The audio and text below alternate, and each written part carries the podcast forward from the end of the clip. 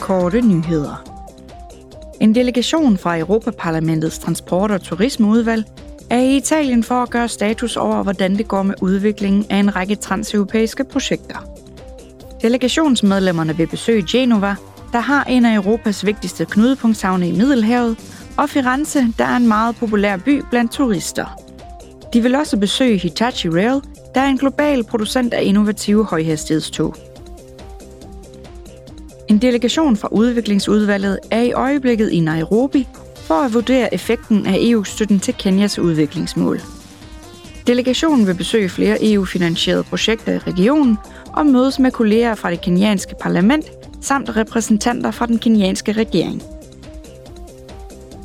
På fredag er det Verdens Sundhedsdagen, og dagen markerer 75 års jubilæet for Verdens Sundhedsorganisationen WHO. Årets tema er sundhed for alle.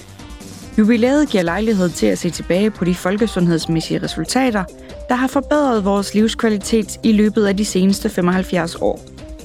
Det er også en opfordring til at gøre noget for at takle nutidens og morgendagens sundhedsmæssige udfordringer. EU's folkesundhedspolitikker har til formål at beskytte og forbedre borgernes sundhed, støtte modernisering af sundhedsinfrastrukturen og forbedre effektiviteten af Europas sundhedssystemer.